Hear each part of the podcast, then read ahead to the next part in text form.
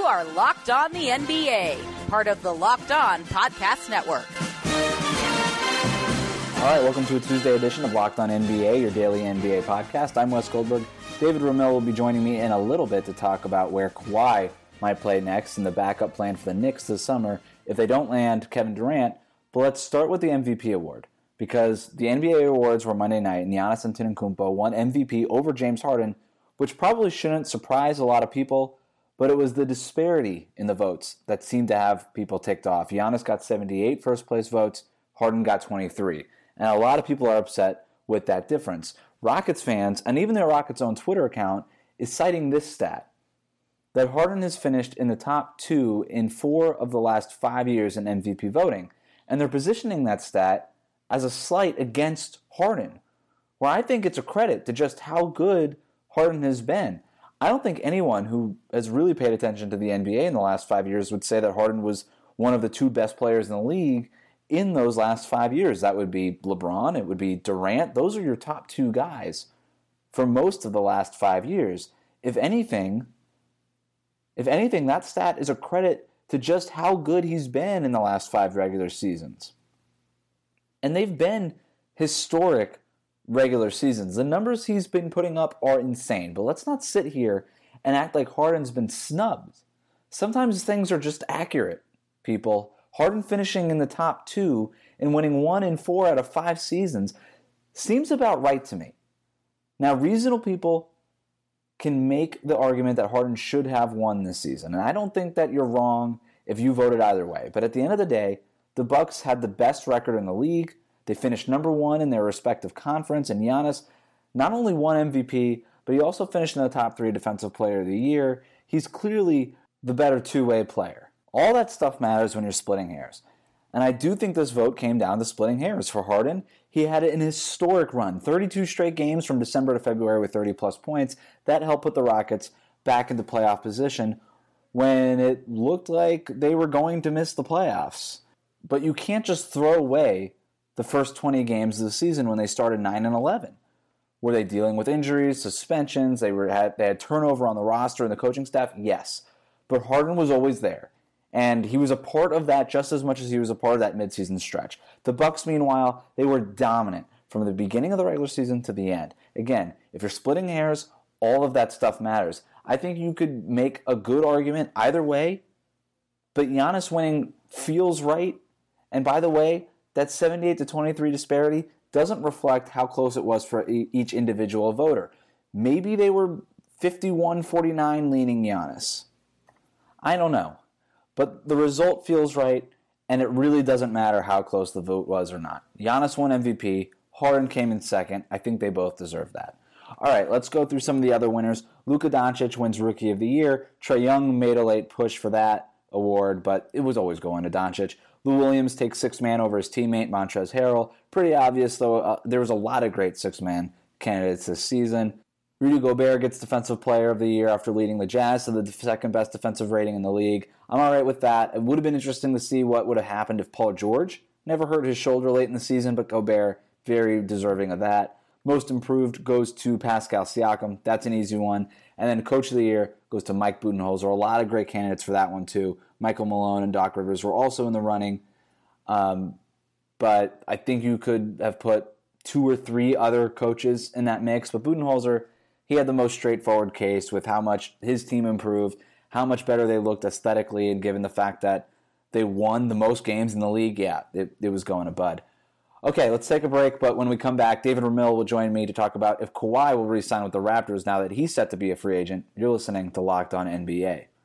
For the latest takes on NBA free agency, follow all the Locked On Podcast Network hosts on one Twitter feed at Locked On NBA Net. It's an awesome way to get all the latest opinions from the local experts during NBA free agency. Follow along on Twitter at LockedOnNBANet.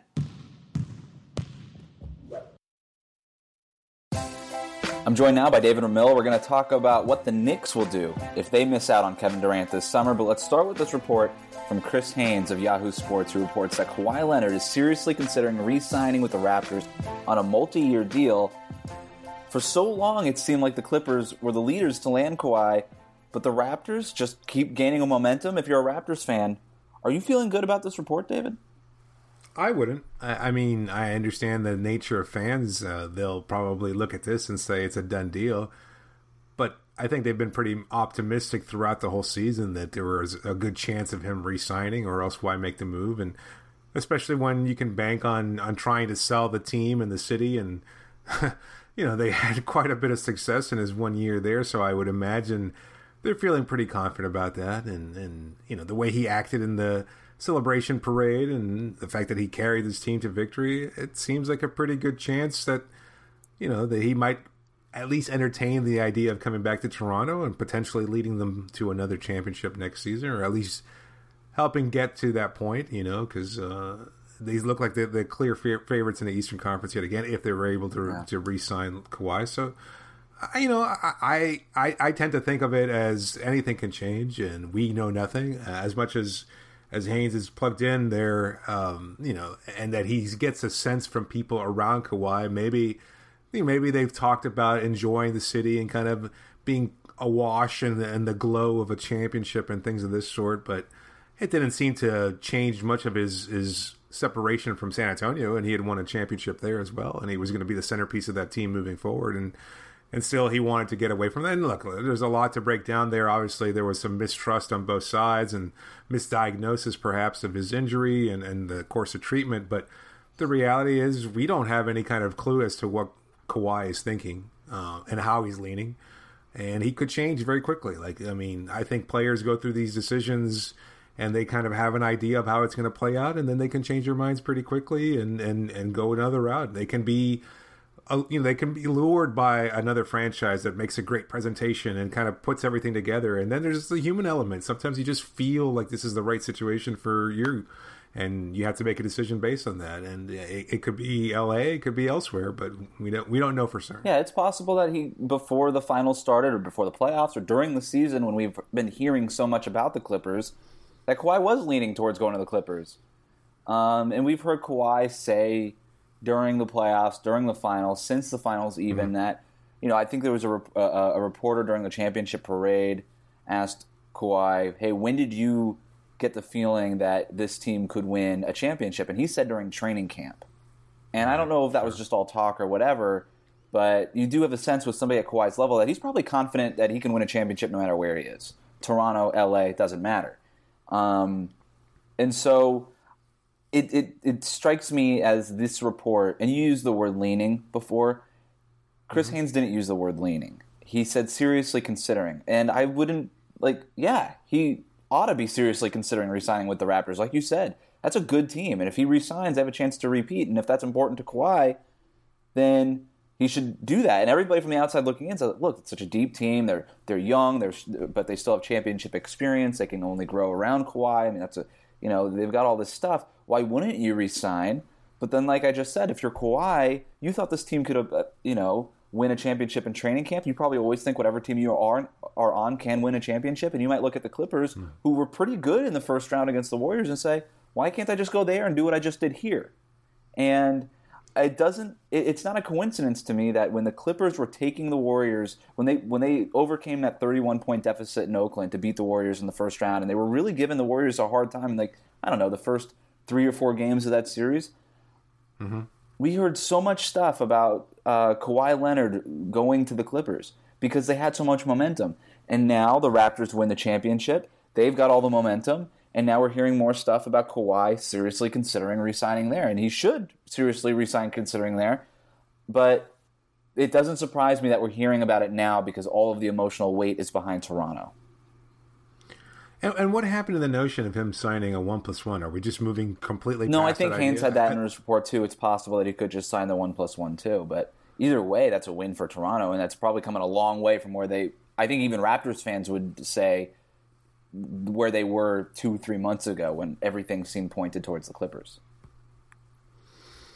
I don't know. I think Raptors fans, like fans in general, tend to be kind of positive. And in 2014, all of Miami fans thought that LeBron would re-sign with the team. I think a lot of people expected that to be the case in Cleveland as well. In 2010, They certainly expected LeBron to sign there, but it didn't work out that way. And so I don't know you know, Oklahoma City with Kevin Durant. Yeah, I mean, on and on and on. And I think even last summer, we had a pretty good feeling that Paul George would at least entertain the idea of signing with the Los Angeles Lakers. That didn't seem like it was much of a consideration. Well, that's the weird thing here, because if you go, the Kawhi Leonard thing really influenced Toronto in their decision to, you know, trade assets and you know, important players for Kawhi. And with Paul George staying in Oklahoma City, if Kawhi then stays in Toronto, that ripple effect is only going to get wider, right? Like, you're just going to see more and more teams gamble on these kinds of guys. And look, Paul George's and Kawhi Leonard's don't come up all the time, but you could see a version of that, right? Some sort of derivative of, let's trade for this guy, even though we're a small market and he's got one more year left on his contract because Paul George re-signed and because Kawhi re-signed. Now, I don't know if that's the right approach, but let's say Kawhi re-signs, even a one-on-one in Toronto, there's a lot of teams who are going to just like trade maybe some of their best assets just for the chance that somebody will re-sign. Well, in the case of a Toronto, you know, it made a lot of sense because, one, it was an Eastern Conference where they had plenty of playoff experience. They had depth already going into it. And they were moving a player in DeMar DeRozan, not to mention Jakob Poeltl, that, you know, I think were limited as far as where they could take the Raptors. And they had seen everything that they could possibly see out of this version of Toronto, even without LeBron James in the Eastern Conference. And so they had to make a move, and it turned out to be a pretty good one. I think even if they hadn't won the finals, I think you still make that move. Even if they hadn't gotten to the finals, you still make that move because, you know, they were a successful team all throughout. And you take a chance that maybe something appeals to Kawhi, maybe the city, maybe the culture, maybe the team itself. Maybe he feels looser in a way he never felt in San Antonio. Who knows? It'll be really interesting to see what, like, I mean, I'm stating the obvious here, to see what Kawhi is going to do. But the reasoning that you know, comes out, because we're going to hear reports and this stuff is just going to keep going on. Like, if he does decide to sign with the Clippers, why? You know, is the narrative going to be coming home, but you know, coming home in a way that he didn't want to take less to sign with the Lakers and LeBron and Anthony Davis, or, you know, wanted to come home and, you know, go head to head, toe to toe in like a hallway rivalry with LeBron and Anthony Davis. I mean, even that would be really interesting. And that would kind of speak to his competitiveness that we just really don't know what makes Kawhi tick, other than the fact that he likes to get rebounds, get paid, and win championships. And that's about it. That's all we know. Yeah, that's pretty much all I think all Los Angeles and Toronto needs to know about him. I think they're pretty content about that version of Kawhi and hoping either side of them can re-sign him or sign him to a contract. So. I don't know. I'm curious to see how it all plays out. You know, I don't know that Kawhi is going to offer much insight into his decision one way or the other. Do you think if Kawhi doesn't sign with the Raptors, if he goes to LA, do you think the Raptors then need to rebuild? Because you mentioned the DeMar DeRozan thing and how it was a win regardless. And one of the reasons for that is because you get off the DeMar DeRozan contract. You've now cleared, you know, the way to rebuild if Kawhi leaves.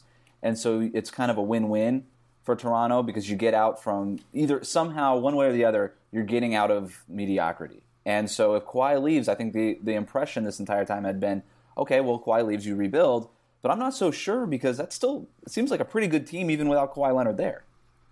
Yeah, I think it's not necessarily rebuilding so much as it is kind of just retooling a little bit, changing things around, seeing if maybe you could trade a player or two as a potential asset and maybe get another – either a draft pick or another player that's on the rise, perhaps. I mean, it's a recipe for proven success there. So I don't see any. I never think that rebuilding and tearing everything down is the exact solution. Like I don't think they're in such a bad place with a level of talent that would be on that roster. I would remain on that roster even if Kawhi decided to sign elsewhere. I think they've got enough there. I mean, I think about The Ringer and Kevin O'Connor saying that they should have blown it up 3 seasons ago, something along those lines. And of course, that seems pretty foolish now in retrospect. It's a good thing they didn't. Even at the time. At the time, I think it was still pretty foolish. A lot of people thought it wasn't necessary. And, you know, the players were good enough. They were fine players. They needed one extra piece there. And look, let's not forget, they made some in-season moves, too, to acquire a Marc Gasol that really paid off. I mean, maybe even OG Anunoby might have been able to contribute at some point. Who knows if he was ready for the playoffs and the finals and the expectations that would have been placed on him then. But, I mean, you get a proven veteran like Gasol, and he wound up being a real factor throughout. And you can bring him back. And the piece that really is the game changer here is Pascal Siakam. His development really changes sort of the framework and how Toronto should approach this thing if Kawhi leaves, because now it's too simple to say this, but I'll say it anyway. You could just sort of slide Pascal into the Kawhi role. He brings the ball up. He facilitates offense. He does all these things from the forward spot that functionally Kawhi does. He just doesn't do it as elite as Kawhi does, but he's also a lot younger and he's still developing. And you could just sort of lean into Pascal Siakam and develop him, much like the Spurs developed Kawhi Leonard and surrounded him with Tony Parker and Tim Duncan, all these veterans. You can re-sign Marc Gasol. You already have Kyle Lowry there under contract. You can surround those guys, or you could surround Pascal Siakam with those kinds of veteran presences and guys who just know how to win at this level, and maybe you just sort of shift your focus that way. You're going to take a step back in the short term, but long term you're going to be just fine, and you could potentially keep competing for championships down the road, and like you said, sort of retool on the margins and go from there. But let's take a quick break here. We'll talk about one of the teams that is trying to get Kawhi Leonard, the New York Knicks, and how everything could go wrong for them this summer. But first, when you're in the car, driving to work, or just around town, all you have to do is tell your smart device to play podcast Locked On NBA, and we'll be there right with you for the drive.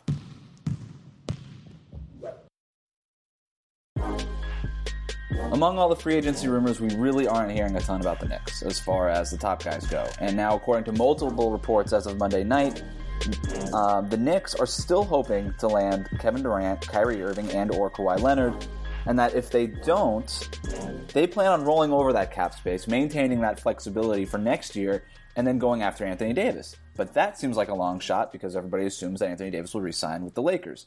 And so then it's guys like DeMar DeRozan, Draymond Green, Ben Simmons, Pascal Siakam, all nice players, but far from the franchise-changing talents that they were supposedly favorites for just a couple of months ago, David. What do you think about this plan for the Knicks?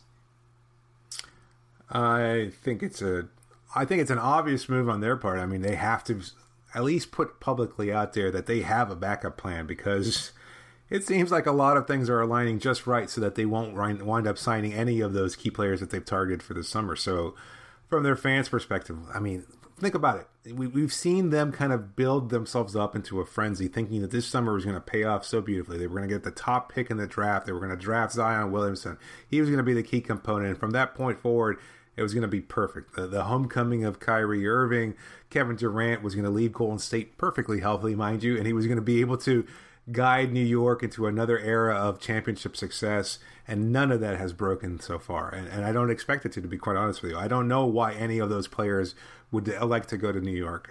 We were just talking about this in context of Kawhi. The idea of a small market team, I think, isn't as big a deal as it once was. I don't think it is as tied to a player's success as it was in the past, and I think you look at other players that have signed in New York in recent years, Carmelo Anthony, Amar'e Stoudemire. Sorry, I'm drawing. Amar'e Stoudemire. And neither one of them were able to achieve incredible levels of marketable success. And I know a lot of that's tied to the lack of success on the court. But if you're looking as the off court or the location of this team as a factor, I mean, what matters most above all else is winning. And so if it's just one individual player, either Durant or an Irving, you're not going to be able to do a significant, much more amount of winning. And so I don't know that you're going to be able to parlay the location into anything marketable. It's not going to translate into any kind of financial gain, really, for you. That's a really good point, because Amar'e Stoudemire was mostly – I mean, there was a year there he was good, but he didn't become this like Shaquille O'Neal type figure in the NBA despite playing in New York, right? And Carmelo Anthony was already a superstar before then, but I don't think you could say that Carmelo Anthony was any bigger of a star in New York than he was in Denver. Right? Am I crazy for saying that? No, and I think the biggest star the Knicks have had over the last few years was Jeremy Lin, and he was the only guy that really increased his marketability, and that's because they were winning for like a couple of weeks when Jeremy Lin was in there instead of Carmelo Anthony, and you know, he's never found that same sort of success on the court or off of it since then. I mean, he did just win a championship with Toronto, but he didn't play in the finals. So I think you make a really good point, and we aren't even saying a guy like Kawhi Leonard. I mean, I know that the Knicks, The Knicks say they're chasing Kawhi Leonard more than it sounds like Kawhi Leonard is saying he's considering the Knicks, right? So you could, like, any team could go out there and say, oh, no, we're chasing Kawhi Leonard, right? Like, the Indiana Pacers would be like, hey, we got cap space. The Sacramento Kings are like, no, we've got max cap space. We're going to go after Kevin Durant. But it doesn't mean that they're considering them. But it does say something that Kawhi is, like, the two teams he's, quote-unquote, considering is Toronto, which is not even in, you know, the United States, and then the Clippers, which are not even the biggest team in their own city. Do you think that changes? I mean, look, LeBron and Anthony Davis now have changed the calculus considerably. So, I mean, the Lakers will regain their status as the star attraction in Los Angeles pretty shortly. But yeah, and I think there's a difference between the Lakers and the Knicks. I think it's really easy to make those comparisons, and I think that's a big reason why, you know, the Kevin Durant to the Knicks stuff was so prevalent for all this time. Mm-hmm. It really just seemed like a game of telephone that just seemed to make more and more sense. But, you know, I do think that the Lakers, at least under the Buss family, did win for a sustained amount of time. And so they've earned whatever it is that they have, whatever cachet that they have. They actually earned it. And they've done a lot to lose that cachet, but they did at one point earn it. The Knicks have never really earned it. Like, Patrick Ewing years were like kind of the best thing that they had going recently, and they never won a championship. Like, they haven't really had sustained success, especially compared to the Lakers. I mean, you compare the Lakers and the Celtics more than you would compare the Lakers and the Knicks. Sure. So, look, I think another thing, you know, if the Knicks miss out, like, there was never going to be enough star free agents for the teams with star free agent cap space, and that includes the Knicks, that includes the Clippers, that includes the Brooklyn Nets, all these teams that are, you know, in the mix for these guys. And that's why we expect the secondary guys like Chris Middleton and Tobias Harris and now maybe even an Al Horford to sort of get that same sort of max salary, especially from those teams that strike out. I don't know that next year's guys are better than even this, like, those guys. You know what I'm talking? Like, if you're the Knicks, well, right? I mean, I think you're on to something there. I mean, do we really expect this New York team, as I said before, that struck out on the draft, that could potentially strike out on their superstars, et cetera, to just sit there with this pot of money and not spend it on Nikola Vucevic? Right. I mean, or whatever, you know, free agency level type free agent, you know. I mean, they're going to throw it at somebody. Kemba Walker, maybe? Who knows? Yeah. I mean, there are options. And now it seems like Kemba is all the signs now are pointing like that he's going to re-sign in Charlotte. Like, everybody, like, if you're the Knicks. Now, I still think Durant ends up there because they are actually, you know, because of how much they suck, they're in a fortunate position where they can punt on next year and give Durant the max anyway. Like, give Durant the 4-year max and just say, well, we'll at least get 3 years out of you for it. Like, they're in that situation. Draft night, it seemed like Knicks fans were going crazy for RJ Barrett, so you could kind of sell them on RJ Barrett for a season. RJ Barrett and the prospect of pairing RJ and Durant down the road, whether or not that, you know, becomes the reality or not. But they at least have something. But, yeah, I'm with you. Like, if they don't sign Durant and Kyrie Irving goes to Brooklyn or Kawhi Leonard goes elsewhere and all this, yeah, they might. And I don't know if that's the wrong decision. Like, again, like, is signing Tobias Harris and Nikola Vucevic, like, if you give those two guys max deals and pair them with RJ Barrett, I feel like that's better than signing DeMar DeRozan next year. Like, this, even the other extra guys maybe this season are better than the main guys next summer. But that duo won 30-something games in Orlando. I don't know that Vucevic is going to be able to return to all-star form at any point in his career. And he's a fine player. I mean, great passing ability, underrated passer, great long-distance shooter. You know, he still gets worked a little bit in the post, and his defense isn't as bad as people, you know, previously thought. But at the same time, I don't think he's the kind of player that you throw a max contract, and that's where you don't trust the Knicks to make the smart decision because they've made so many bad ones over the years. This is also where the Kristaps Porzingis trade could really end up being a disaster for them because they trade Kristaps in the middle of the year. Everybody reads the tea leaves saying, well, they must know something. And we assume that they must know something. Even the Knicks must know something to move off of the biggest superstar they've had in 30 years. And maybe that's not fair to Carmelo Anthony, but you know what I mean. Yeah. Like, and they did get a lot of good stuff out of Kristaps Porzingis. They got assets, a bunch of draft picks.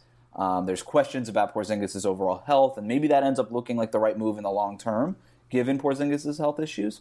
But still, like that trade to basically attach Tim Hardaway to Kristaps and move off of that salary and open up, you already had enough cap space for one max free agent.